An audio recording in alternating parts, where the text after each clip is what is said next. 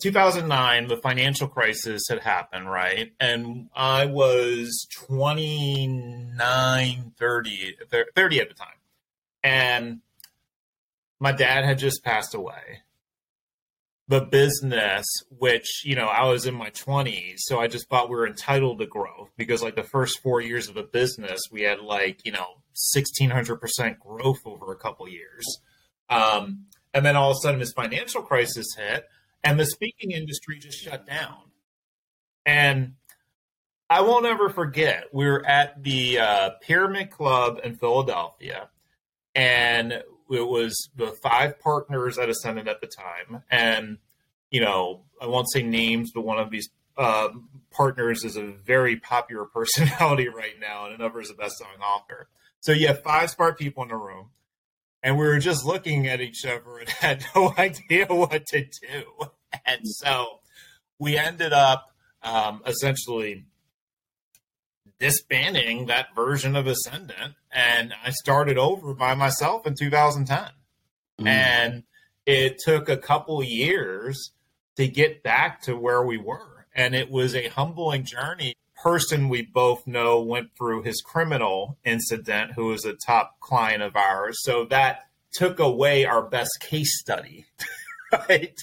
So, and it damaged a lot of relationships.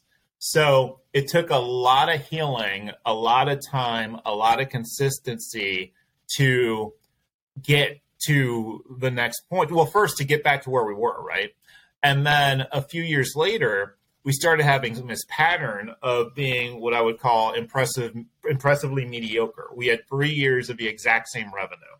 And so what I decided was that it was time to really think outside the box. So I went to a Navy SEAL entrepreneur training in San Diego mm. and I got my tail kicked in the morning. I absolutely did. But at lunchtime, there was this exercise to go into a helicopter jump into the Pacific Ocean. It's like 60 degrees this day. And at first I said I wasn't going to do it. And then I rallied myself and did it. And even though there's like a life preserver, I don't know how to swim, right? So I'm a black man who doesn't know how to swim, jumping out of a helicopter into the Pacific Ocean at 60 degrees. So this doesn't sound like a good idea, does it? Oh, so, so I did it and then I was just so exhilarated afterwards that, like, that afternoon, I was crushing everybody. Like, I was running the fastest, I was doing the most exercises. And then we grew 50% that year. And that was the turning point. I searched all over the world, struggling to find it. Then I met my boy, David E. Simons. Yeah. I searched all over the world, struggling to find it. Then I met my boy, David E. Simons,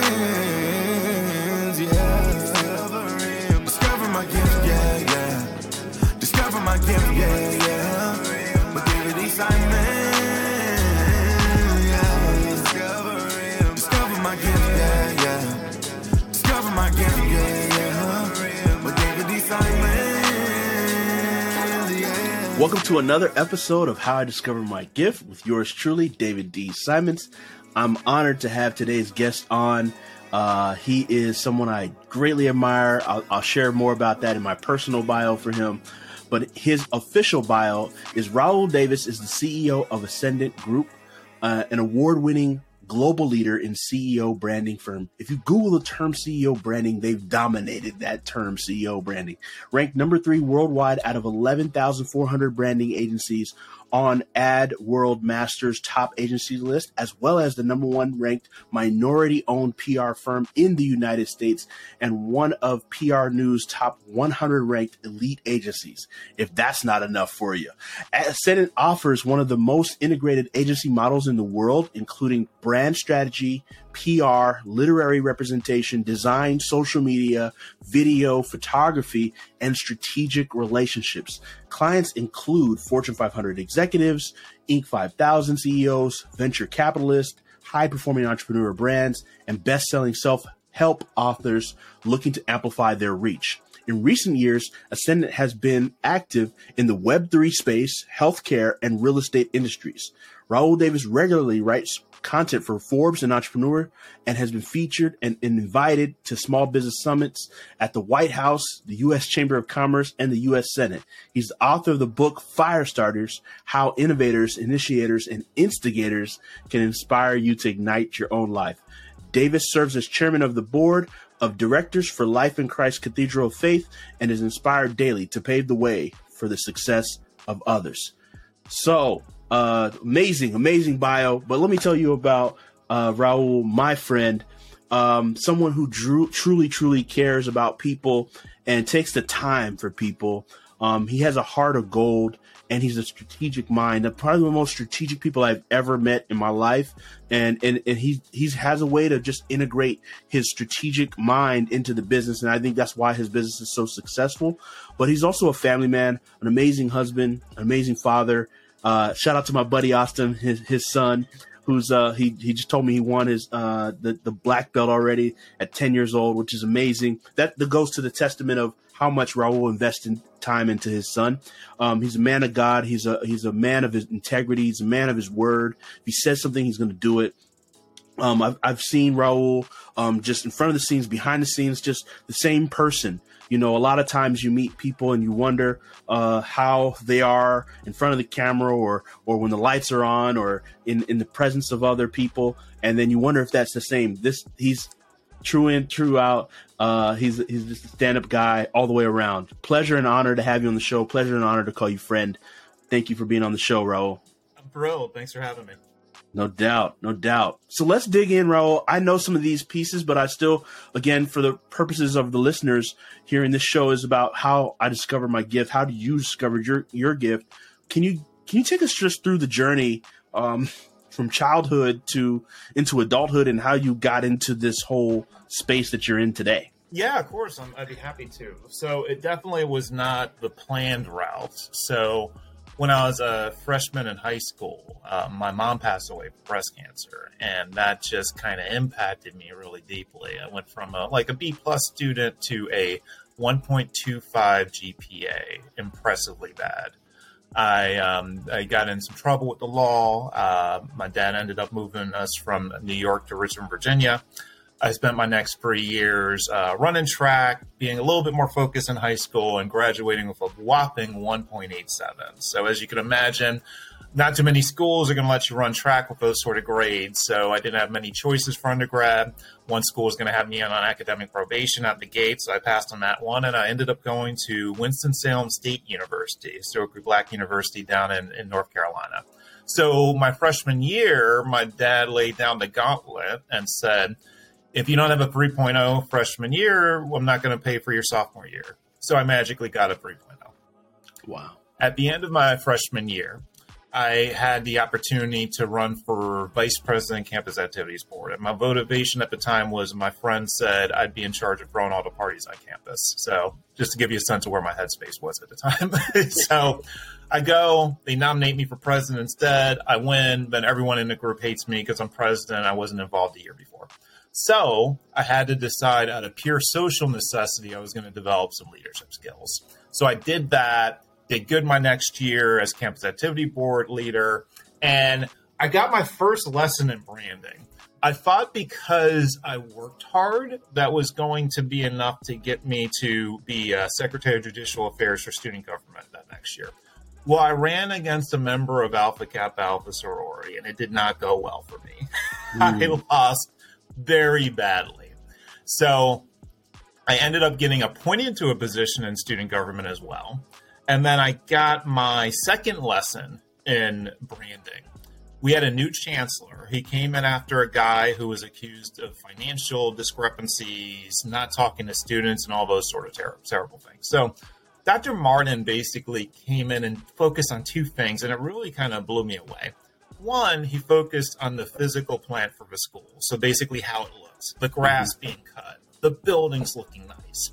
Number two, he walked around campus and talked to students and faculty and engaged with the community.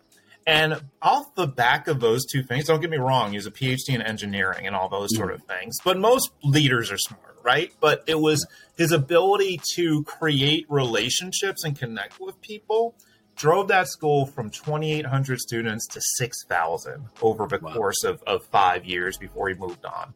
And, and, and during that time, I, I ended up as um, in student as a VP in student government um, after I learned to strategically partner with a member of the sorority we had lost to that I lost to previously. She ended up being mm. my running mate, so I ended up winning VP uh, and beat a football player.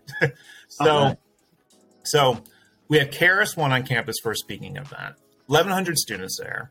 And I said to the bureau we worked with afterwards, I said, I love what you guys do. Do you have any internships? They said, no. I said, well, can you give me one anyway? So we started booking speakers at universities across the country. And I just knew that these other student governments had money like we did. And I was like, you know, use me instead of some old guy you don't know to book your speakers. That was my big fancy sales pitch. I had no sales training, but it worked. So I would then fly to like Atlanta during the summer, visit every school there, drive all the way to New Orleans, no appointments. And this was in the day of Yahoo Maps. So if you got lost, you had to go to the gas station, right?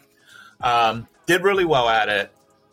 Getting getting ready to finish grad school now at University of Delaware, and two clients from this bureau I've been working with this whole time called me and said, "We love working with you. Why don't you start your own company? We'll become your first two clients." And so that's how Ascendant was born.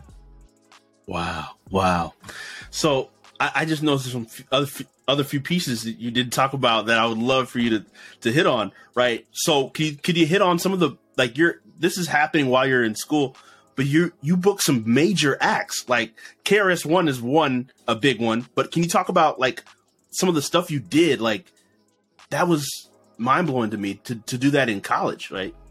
Yeah, so worked on a, a Jay Z concert as well. That was a whole fun story. Ended up being on MTV, the, the show that we had for him. Um, and then when I got my start in my career launching Ascendant, you know, we worked with Tavis. Uh, we've booked Tavis Smiley, Mike Huckabee, Cornel West, um, tons of people. Um, Bozoma St. John. Uh, so, you know, like we've had the good fortune of working with a lot of great talent, John Legend all the way down. Um, so when I started the business, it was a innovative model at the time. We basically took our clients at the time and not only booked them directly, but also got them represented with speaker bureaus. So we kind of use the bureaus as a distribution source. So it was called speaker management, which is very normal now, but at the time it was quite innovative. So after doing that for two years, we realized, you know what determines how much someone speaks? It's their popularity or their brand, right? So we started looking at PR and securing book deals as a way to just help them get more speaking engagements. Then, after a few years of that, we started shifting away from having a mostly entertainment leaning clientele to beginning to have CEOs and executives. And the term personal branding was getting very popular around 2009. So we just want to take a hard look at the business and say, what can we do to further differentiate ourselves? And we looked at the marketplace and realized only one company was talking about CEO branding at all. So we just decided to put our stake there. And that's where we've been the last 14 years. And we just hmm. began building out the model. So we now have PR in house, social in house, um, design, photography, videography, literary representation. We stacked all these pieces together um, to get us to where we are today. We're the world's most integrated CEO branding company. Amazing, amazing! What what what a story! Now, can you take us? I want to go further back into childhood. Did you know what your dominant gift was? And, and if not, um, what is your dominant gift? My dominant gift as a kid was fighting. Like I got to fight all the time. Like for some reason I was really that. good at it. I mean, even like my best friend, I got in five fights with between the age of like ten and fifteen. So that was my prominent skill. So no, it wasn't even close to where things ended up. wow. Wow. So what when you look back now connecting the dots, what is your dominant gift?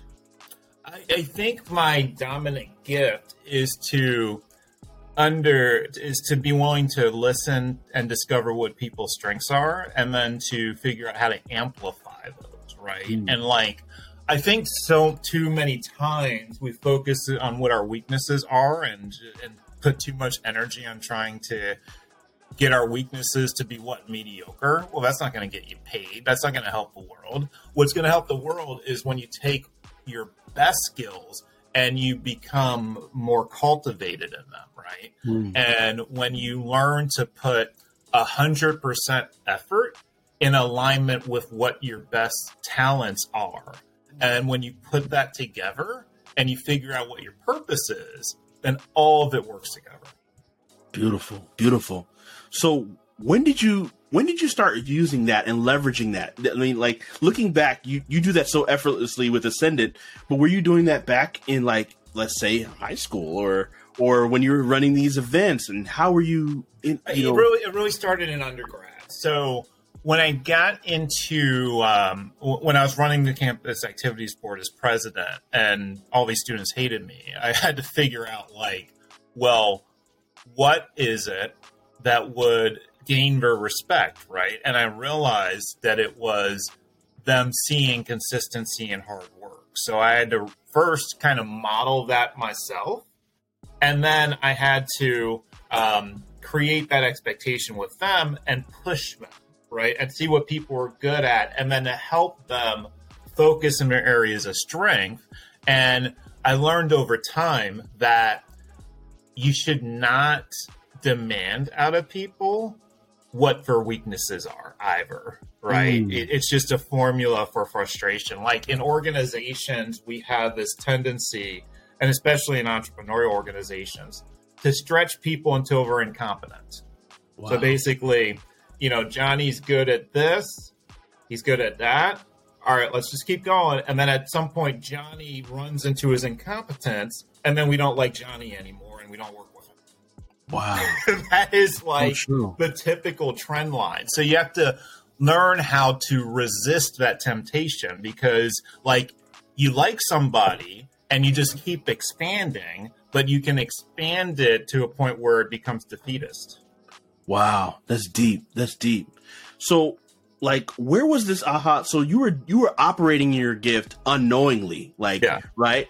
When did when did this become like I know that I'm great at this and I am executing this intentionally. And where did that kind of meet with Ascendant and where and where did it take Ascendant? Well, I mean, so I, I'm really slow to use words like great, and I think it's important for other people to make decisions uh, uh, and, and judge me as opposed to using that sort of claim on myself. So it's funny because I didn't really think about it until it came time to write the book Fire Starters.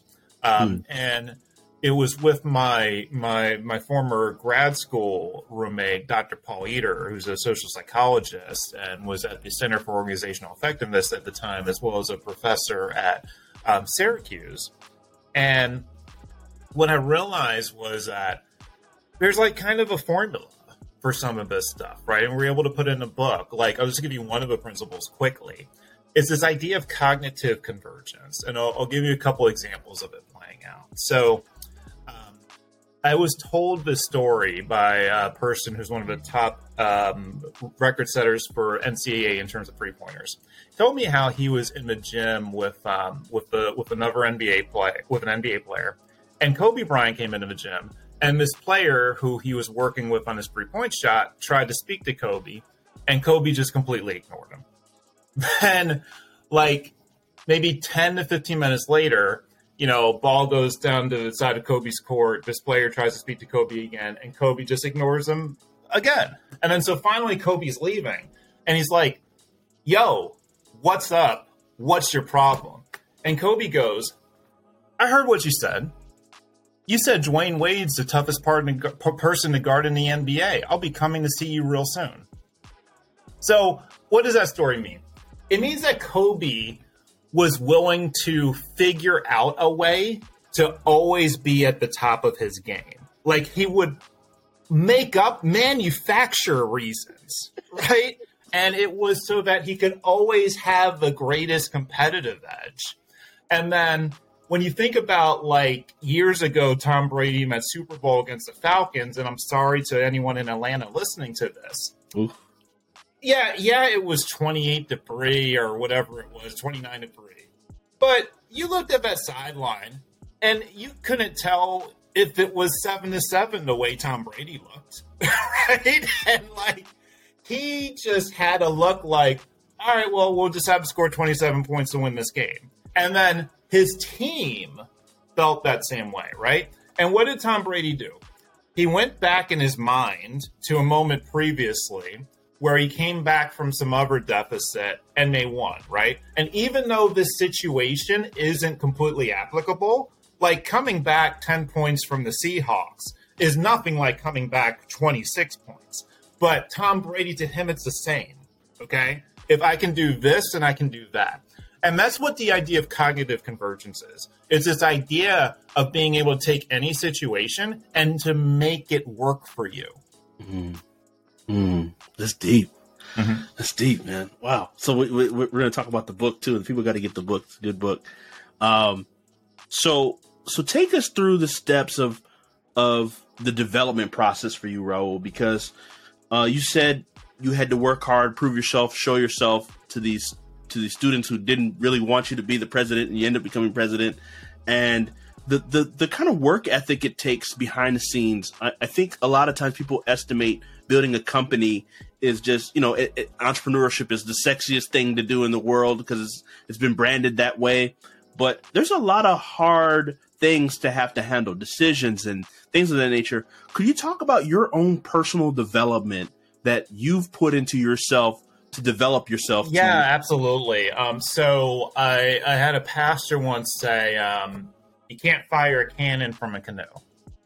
So basically, if your grounding is not stable enough, you're going to cave in on yourself. All right. Another example of that that's directly related to business is um, Ram this um, MIT um, alumni who uh, ran the Mid Market Institute, used to say that most CEOs who become $30 million CEOs aren't able to take their business failure because they still have the mindset of a million dollar CEO. So, personal development has to come along with the growth of your business. Mm-hmm. If it doesn't come along fast enough, then it will just cave in on itself. And that's what I had to learn to focus on over time is that there are three things that we can control all the time. We can always control our vision. You can always control your focus. You can always control your effort. Mm. Right. And if you are consistent in those things, and I don't mean 100%, we can go with 85, right? Mm-hmm. If you're 85, you're probably three times better than the average person. If right. you're 75, you're doing a lot better than other people. So if you can just like constantly push in most areas, you'll win. It's inevitable.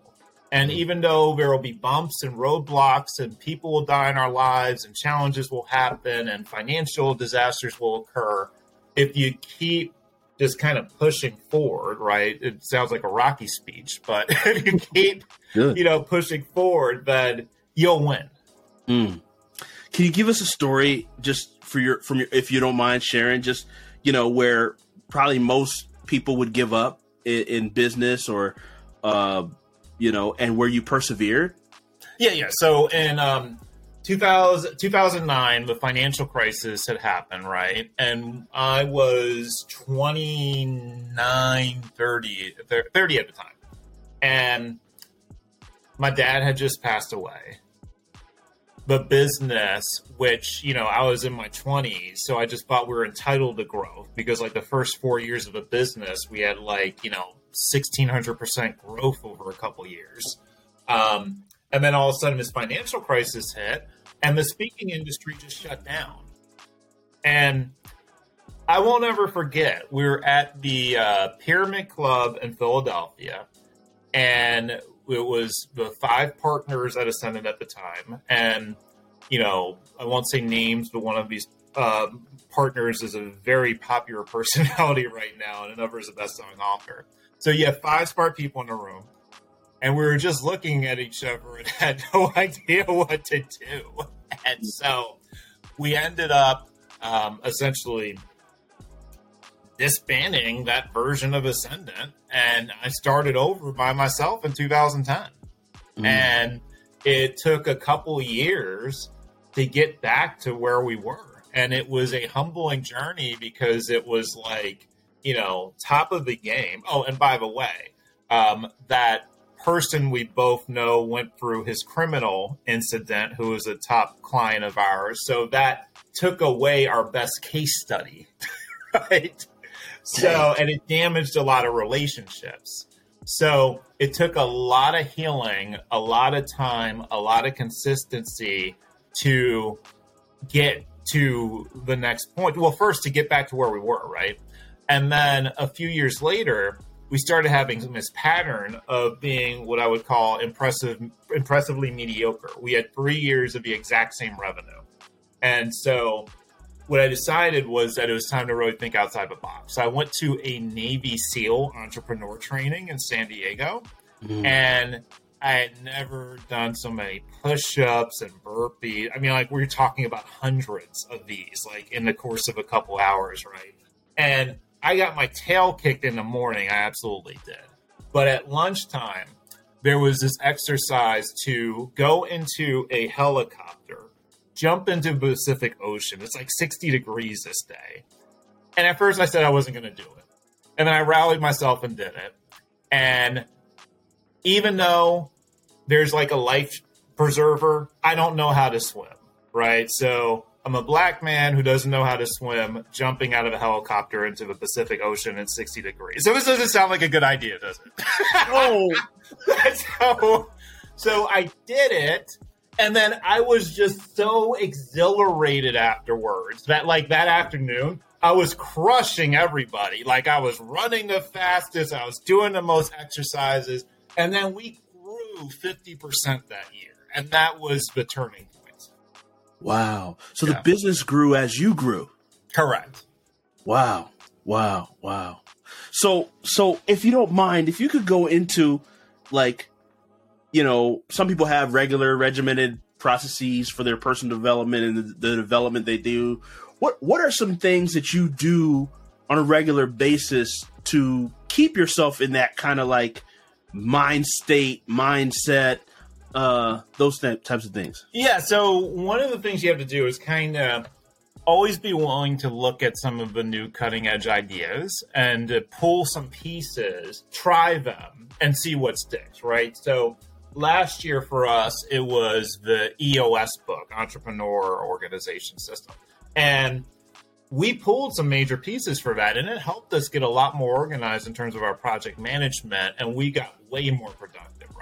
And then this year, it became the the 12 week year. And I'm not sure if you're familiar with this book, but the idea is basically to try to think of a quarter as a year. So be way more aggressive because like nobody knows what's going to happen after 90 days anyway. And when you do a one year plan, you keep kicking the ball down the road. right? Like, oh, yeah. oh, I didn't get it done this month. Oh, I didn't get it done this quarter. Okay. And then you end up in November and you're like, dag, this mm-hmm. whole year's gone by and I have to squeeze this in. So the what the 12 week year does is every one of those 12 weeks matters, right? So you have like goals you're trying to accomplish for the quarter, then you have a set of activities each week. And the goal is to meet 85% of your activities because then the study research says you'll hit your goals. Mm, that's good. That's good. So, how big of a part does your your gifting of being able to recognize the strengths in others, how big of a part does it play in the success of Ascendant and its growth?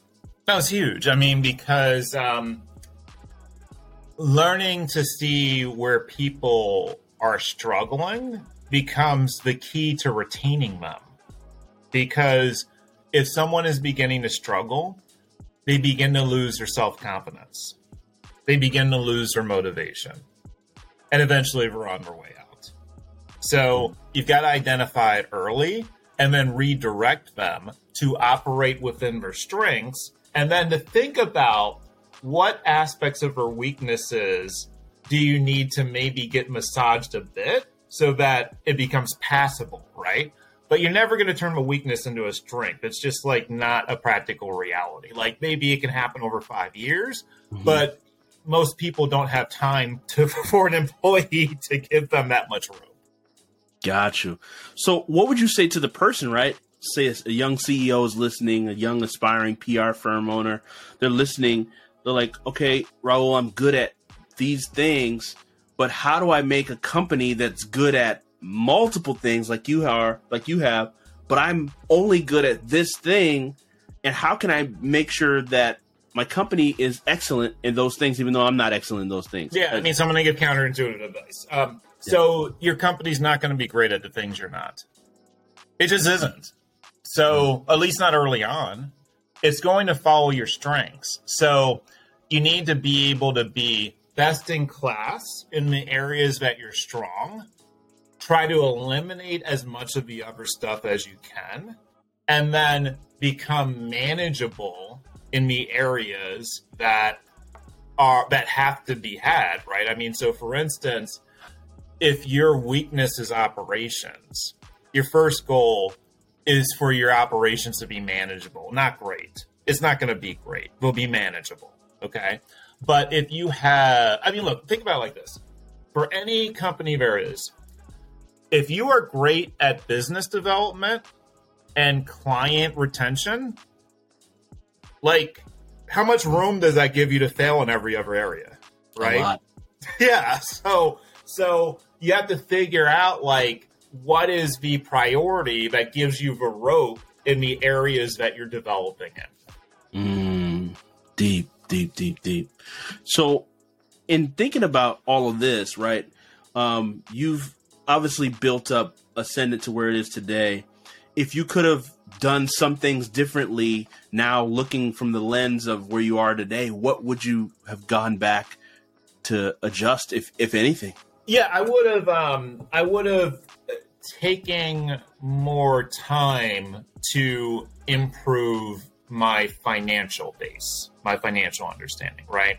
Because one one of the big turns for both me and the business was just kind of learning that you don't wait until like you have big piles of money to save. You make saving systematic, right? So out of every hundred dollars you have come in, ten goes to savings, right? On a weekly basis, send $40, $75, 180, 300, whatever you can do and just make that systematic. If you miss a week, who cares? Go to it the next week. And then what you realize is after two years, you actually got some money, right? Yeah. But most of us, you know, we are day traders and we want it to just be like the pot of gold at the end of a rainbow. Well, there is no pot of gold at the end of the rainbow. There are these coins that, as you're going across, if you, you know, drop them along the way, collectively you can pick them up and you got your pot of gold that way. But it's not just going to be there magically. Mm, that's good. That's good. So, so being con, do you follow like a profit first model or or some of those things? Um, yeah. yeah. I mean, so yeah, so we we did some profit first stuff, but I mean, really, I just kind of got down to weekly basis, save some money. like it's yeah. look, and it does have to be the same amount every week, right? And then when you start thinking about your debt, like if you if you have debts, just basically incrementally pull them down, right? Again, like it's just not going to happen overnight. You don't wait till you got a big tax refund or you just close a big client and all this and that. What you do daily adds up to create the big picture. Mm, that's good. That's gold. So, so talk to us more. Now I want to talk about. We talk about three Ds mainly. We talked about discovery, right? Discovering your gift, the gift that you have, and then we went into development, the development phase of what you do. The last piece of it is distribution and marketing, essentially marketing. So, and, and I know you'll appreciate this. This comes from the, the parable of the talents, right? So we know that one had one, one had two, one had five. God was mad at the one that hid theirs in the ground. and I believe that in that process there was an explanation, whether it's kind of implied that one you have a gift. God doesn't tell you, "Hey, Raoul, you're great at finding the strengths. You're a maximizer in other people." You you kind of discover it through life and trials and bumping your head, and then you develop it because God doesn't want you to keep whatever you have in its state. It wants you to get better. And then the last piece is uh, to distribute it, you know, market it. And so a lot of people have struggles with this part, right? Which is what your business essentially does is it helps to amplify voices and speakers and CEOs. Um, so what is the thing that you would say to somebody that's looking to distribute themselves? They're a speaker, they're a coach, they're CEO. Yeah, I mean, so business is not just business to business or business to consumer. It's H to H, human to human connectivity. How do you develop the emotional connection for a brand? How do you become the chief storyteller for your business? Because at the end of the day, you already are, right? And a lot of times people think about personal branding or CEO branding as being about ego, but it's about effectiveness. And look, like you have a responsibility if you think what you're doing matters to tell people about it and make sure that they understand it because otherwise you're going to spend money with people who aren't going to serve them as well and whose fault is that yours because you wanted to be fake humble and oh i don't like to talk about myself my product stands on its own okay um, mm-hmm. so it really boils down to having authenticity and mm. for people to see that you represent what you believe in. And if you believe in your business, people are more likely to believe in your product. And that mm. has to be seen. And that's what venture capitalists look for, right? Like, why are, are sometimes venture capitalists like snarky? It's because they want to see if the entrepreneur gets bent out of shape over a question. Because if mm. they get bent out of shape over a question, how are they going to handle a crisis? Yeah. Right. So people have always invested in people. That's good. And that is the that is the oldest trait we have in humanity, right? I mean, mm-hmm. before there were corporate logos, there was conversation, right? Yeah. So reading facial expressions and all these things are what matter the most. And, you know, a mentor of mine, Chris Collins, puts it like this All of us have two choices. You can either get branded or you can be labeled. Being branded is when you are able to influence how people see things. Being labeled is when nobody knows what you do they all just guess and then no one can figure it out they don't even know how to talk about you they don't know how to refer business to you because they don't get it mm. clarity is everything mm. wow so in this realm can you just break it down for what you do for people that are and I, know i kind of explained a little bit earlier on ceo and ceo branding what are some of the things that you do for for your clients and what are some of the transformational results that you've had for some of your clients yeah, I mean, so it boils down to this. It is number one, understanding why you do what you do, right? Why do you run the business that you do? And then what strengths can people see clearly in you? And then how do we amplify them? And the way we typically amplify them is number one, we try to create like a tagline for a client. So, for instance, we have this marriage counselor her name was very hard to say. And then we branded her as America's Marriage Doctor, and people remember America's Marriage Doctor. I mean, that's that's easy to remember, right? Yeah. Um, then you think about how does amplification occur? So many times that will be public relations, that will be maybe writing a book, that will be amplifying your social media, that can be speaking. And the trick is, do all these things work together? right? Yeah. Like, are am I getting a consistent experience?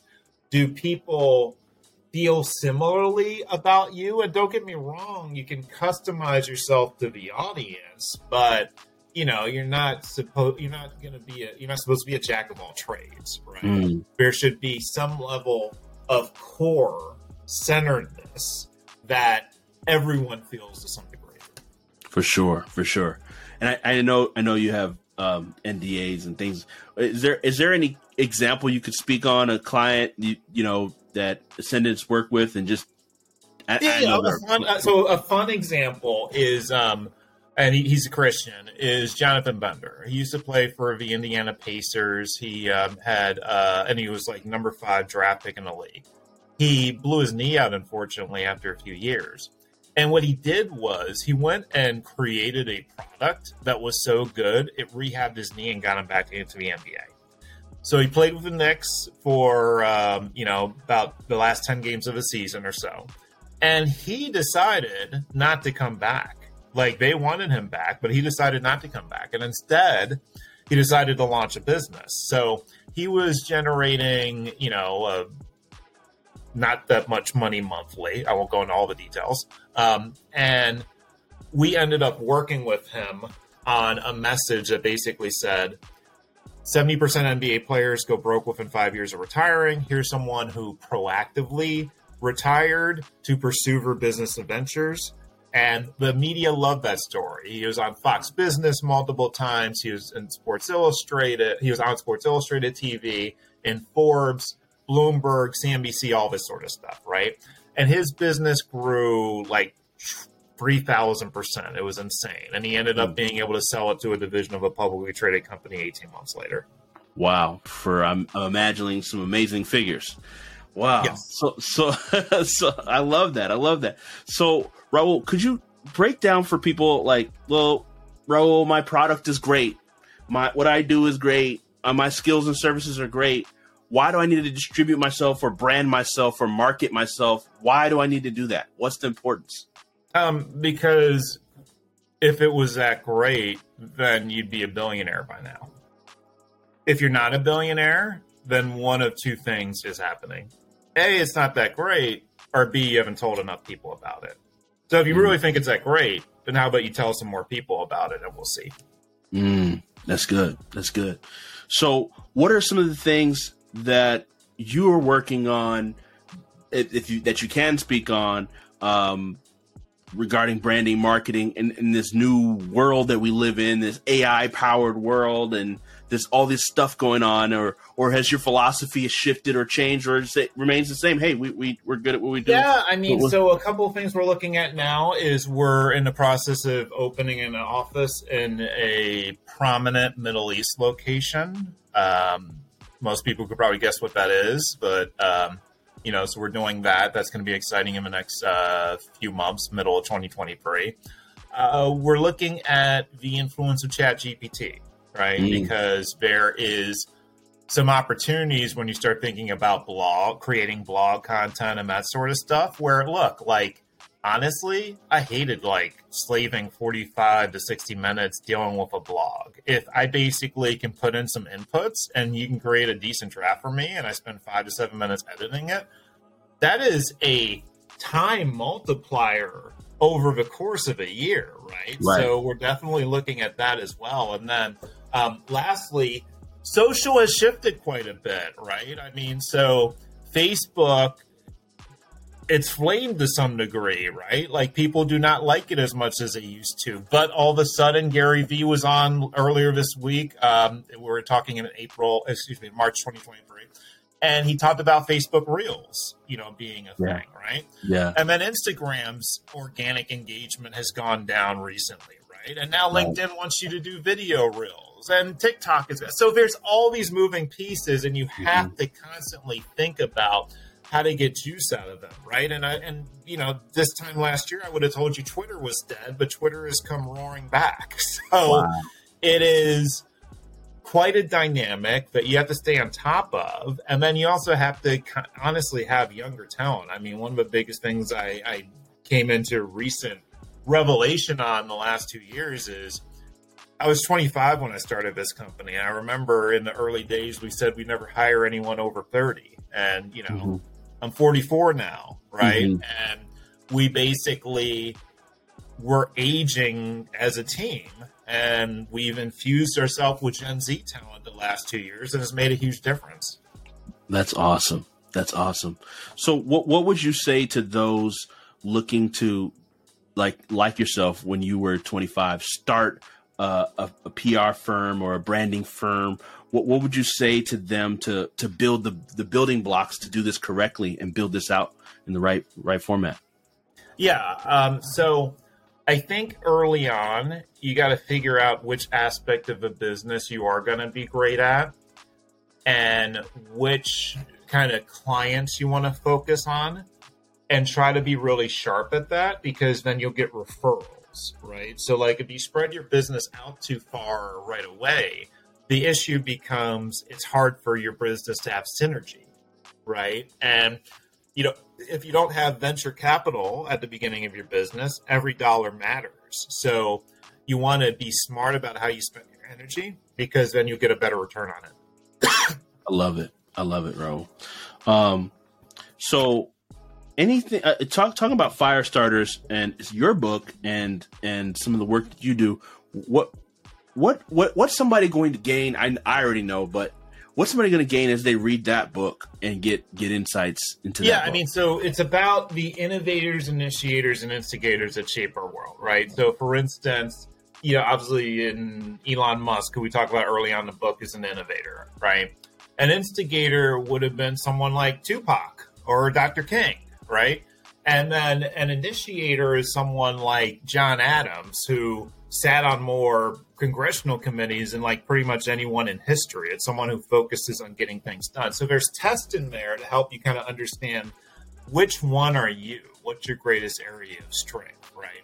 And then when you start thinking about assembling your team and the people around you, it can be useful to make sure you have the right mix, right? Because if you got a bunch of innovators, you ain't going to get none done, right? You're just going to be sitting around the desk innovating. Um, if you got only initiators, then the big picture gets lost. And if you got a bunch of instigators, I can't tell you how much trouble that's going to be. Uh, y'all going to be arguing all day. So, um, so having that mix matters. Uh, so I think that's one value out of a book. Another value out of a book is that we just kind of talk about this idea of what are going to be the things that help you find fuel to keep you going, right? So, like we talk about the idea of fuel and however people have found fuel, and that example I used at Kobe Bryant was also pliable to the fuel concept, right? He's always finding the next fuel that keeps him going. And then, how do you avoid extinguishers, right? So the things that basically can just uproot you. So, for instance, um, Kathy Griffin, when she decided to do that uh, image of you know who, um, former president, destroyed her social media career overnight, damaged her career. She's just now coming back from it, right? Mm. So that was stupid. Mm. Like, why do you need to do that, right? Antonio Brown, one of the greatest wide receivers of all time. You're playing with Tom Brady. You're living in his house. Like, how about you don't take off your uniform and throw a temper tantrum? Right? So um that's why it matters because like I, you know, and we're believers here like to me free will is not used as often as it should be. I think most people are drones, right? Hmm. Like they are slaves to their robotic behavior. The highest form of free will is when you have mindfulness. Hmm. And that mindfulness comes into play. Like, for instance, a Navy SEAL has the flexibility of, you know, they could be single, they could be at the bar, they could meet an attractive woman, and they could decide not to focus on that because we're on mission, right? Most guys, you know, just go here with, but that's because, and, and it's not that Navy SEAL even really making that decision in a moment, is about the decision he made previously to become a Navy SEAL, right? Mm-hmm. Because then the training he got shapes his behavior in a moment. So the biggest point of freedom we have is to decide how we get trained, what we will do to make ourselves better, right? And so, for instance, if you read the book of Proverbs 30 days in a row, you'll make wiser decisions, mm. right? In the moment. And you'll make them because you essentially have been trained to make them. That's good. That's good, man. Dropping gems gems. So, Ro, the question we always ask everyone on the show. You weren't prepped for this question, but I'm sure you'll answer it very awesomely. Uh, what's the difference between one's gift and one's purpose? One's gift. Yeah, yeah. So, so the gift, so the gift is like the thing that you are naturally more talented at a lot of times, right? And your purpose is the thing that you are a, a I, I, I would just say the thing that you're accountable for helping others to be right mm. so like um you had a client who once said um acting is his gift changing lives is his purpose mm. right so that gift can help you with your purpose but you can't get so focused and so tied up in the gift that you don't get to your purpose that's gold man that's gold is there anything i didn't ask you that you know you would tell somebody listening that um, I just I just didn't ask? I would just say work with David Simons. He's going to help you in terms of your social media and your personal branding and doing a lot of things to help you grow your business. I appreciate that, man. Always thinking of others. So, so uh, we'll plug in the show no um the the notes uh where they can work with you how, how can people you know that want to work with you Raoul and say hey I'm I'm a CEO of a XYZ company. We're you know we're growing, but I don't have a CEO brand. How can people get plugged in? Yeah, I mean, so the the fastest way to get in contact with me is really Instagram. So it's at Raoul Davis Brands, R A O U L Davis Brands. Um, LinkedIn works well, and then lastly, you know, going to the website and filling out a form. Perfect, perfect. Awesome, man. Thank you for pouring into the people, man. Really, My really pleasure. beautiful stuff. Thank you for pouring all that wisdom. So, truly appreciate it. Thank you for being a mentor, a friend, everything. Love it. Thanks so much for having me. Yeah. I searched all over the world, struggling to find it. Dear listener, I would like to thank you so much for listening to How I Discovered My Gift with yours truly, David D. Simons. As a token of my appreciation, I would love to give to you my most important piece of work to date, and it's called the Purpose Gift Tape. It's a motivational mixtape geared towards helping you to identify your gifts, which ultimately lead to you discovering your purpose. This is a six track album I poured my heart and soul into. It includes beautiful beats and amazing spoken word over it. And I'd love to give that to you as a free gift as a token of my appreciation for being a part of the community. So to get your copy, all you need to do is go to podcast.daviddsimons.com. That's podcast dot David, the middle initial D, Simons, S I M O N S, dot com, and get yours today. Thank you for being a listener. I'll catch you on the next episode. How I Discover My Gift with David D. Simons is proud to be of the amazing and illustrious Alive Podcast Network.